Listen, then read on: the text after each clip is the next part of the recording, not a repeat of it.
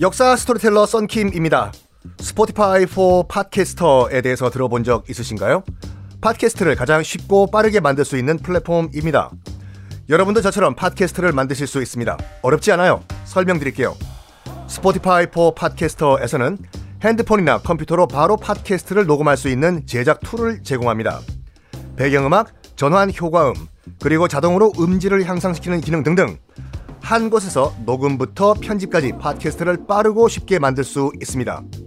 이렇게 만든 여러분의 팟캐스트는 Spotify for Podcasters를 통해서 Apple Podcast, Google Podcast 등 여러 다른 플랫폼에도 한 번에 배포하고 한 곳에서 관리할 수가 있습니다. 여러분이 팟캐스트를 만들기 위해 필요한 모든 것들을 한 곳에서 모두 무료로 제공합니다. Spotify for Podcasters 앱을 다운로드 받고 지금 바로 시작해보세요. 네, 여러분 안녕하십니까. 역사 스토리텔러 썬킴 인사드리겠습니다. 소현세자 베이징에 와가지고 이제 지금은 new capital 아, 청나라의 새로운 수도 베이징에 들어와서 아담 샬이라는 천주교 선교사 겸 과학자를 만난 다음에 서양의 각종 과학들 그리고 천주교라는 새로운 종교, 학문, 스폰지까지 스폰지같이 빨아들이면서 공부를 해요.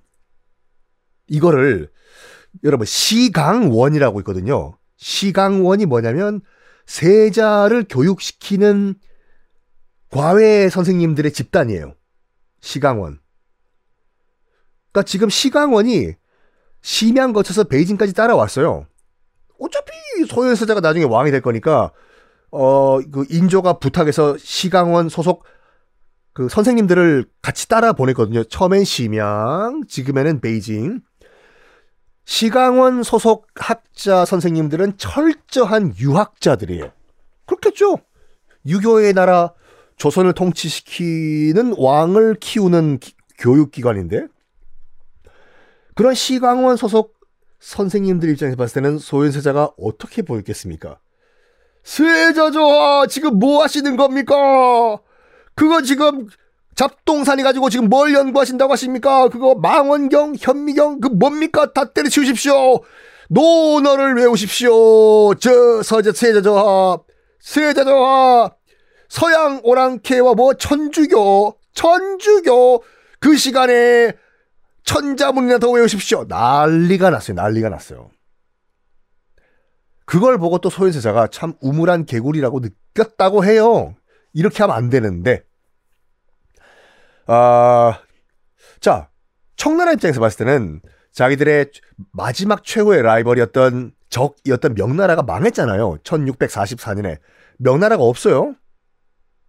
기억하십니까? 청나라가 소현세자를 인질로 끌고 간 첫 번째 이유 자체가 에이, 청나라 입장에서는 우리가 명나라를 쳐야 되기 때문에 조선, 너희들 우리 뒤통수 치지 마. 라는 차원에서 소현세자를 인질로 끌고 간 거거든요. 이제 명나라가 사라졌잖아요. 그 말은 소현세자를 인질로 잡아둘 이유가 없어요, 이제요. 그렇죠. 그래가지고 얘기합니다. 소현, come on baby 일로 와봐. 이제 명나라도 망하고 우리 청나라가 이 중원의 주인이 됐으니까 너 돌아가 귀국 허락을 합니다.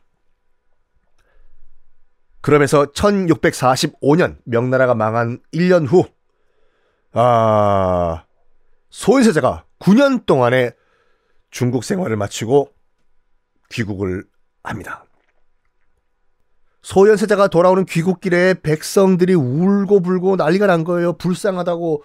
우리 세자저하 거의 10년 동안 그런 오랑캐 땅에 가서 고생고생 하시다가 이제 돌아오십니까? 아이고 불쌍한 우리 세자저하 세자저하 다들 불쌍해 봤는데 한 사람만 삐딱하게 본 거야. 쟤 왜 지금 오니? 왜 와? 거기 계속 살지. 누구? 바로 인조예요. 야사에 따르면요. 소현세자가 이제 9년 만에 돌아왔지 않습니까? 인사드리러 왔는데 벼루를 집어 던졌대요. 슉. 꺼지라고. 그러니까 아버지를 만나가지고 보고를 했을 거 아니에요. 9년 동안의 청나라 생활이 어땠는지. 그러니까 굉장히 청나라의 우호적인 얘기를 한 거예요. 선진 문명을 받아들이고 얼마 안 되는 청나라 이 만주족이 중원을 다스리는 그런 정치적 감각 등등등등등등등 얘기하니까 인조가 아이고 정말 우리 아들 중국 유학 잘 갔다 왔어 이랬겠나요? 인조는 기본적으로 청나라 만주족이라고 하면 이를 바닥바닥 바닥바닥 갈던 사람이었거든요. 왜? 머리 박았잖아. 잠실 롯데월드 앞에서요. 삼전도에서. 이거 원수의 원수가 원수 편을 드니까 소현세자가 슬슬 미워지는 게 아니라 얘 없애야 되겠다고 생각을 한 거예요, 얘를. 벼루를 집어던져서 소현세자가 뭐 이마에 맞았다라는 건 정사에는 없고 일단 야사에 있는데 그만큼 그만큼 소현세자를 미워했다고 해요. 강빈이라고요. 그 소현세자의 부인이 있었어요. 강씨 부인이요. 강 씨 부인도 그러니까 자기 며느리죠. 며느리도 꼴배기 싫은 거야. 몇 년 전에 몇 년 전에 잠깐 그 소현세자랑 그 강빈 부인이 어, 한양으로 잠깐 며칠 몇 박 며칠 묵었다가 다시 돌아간 적이 있거든요. 그때 인조가 많이 아프다고 해가지고 병문안 가라고 해서 어 잠깐 그 청나라에서 보내줬어요. 가서 인조 병문안 하고 다시 오라 해 이런 식으로. 마침 그때 부인 강빈 아버지가 돌아가신 상태였어요. 친아버지, 친정아버지. 소현세자 입장에서 봤을 땐 장인어른. 당연히 그럼 겸사겸사가 아니라 지금 조선에 돌아온 김에 아버지 제사 올려야 될 거 아니에요. 뭐 임종은 못 봤다고 치더라도 인조가 못 가게 합니다. 자기 며느리가 그러니까 자기 사돈이죠. 사돈 지금 아직까지 탈상 안 했는데 가서 상복 입고 어이구 이고 고기라도 한번 해야 되지 않습니까? 딸이면은 못 가게 해요. 못 가게. 가지 마. 핑계는 이거였어요. 지금 청나라 오랑캐들이 우리를 지켜보고 있다. 경거방동하지 마라. 너희들은 지금 사사로운 목적으로 지금 다시 돌아온 것이 아니야. 어? 그러니까 내 병문안만 보고 다시 돌아가. 이게 있을 수가 있는 일입니까? 어. 아. 환영도 안 해줘.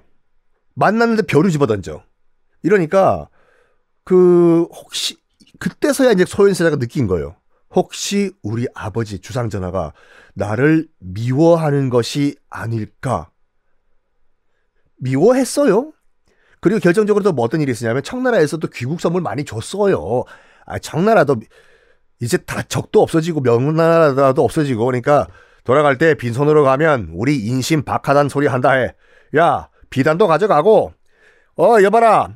소현세자 돌아갈 때 어, 좀뭐 거기 면세품도 많이 주고 좀 많이 좀 쥐, 쥐어져라 해. 선물 많이 줬거든요. 그 청나라에서 가져온 선물들을 소현세자가 돌아와가지고 막 나눠줬어요. 당연히 나눠줬겠지요. 이거를 인조가 뭐라고 생각했느냐? 다음 시간에 공개하겠습니다.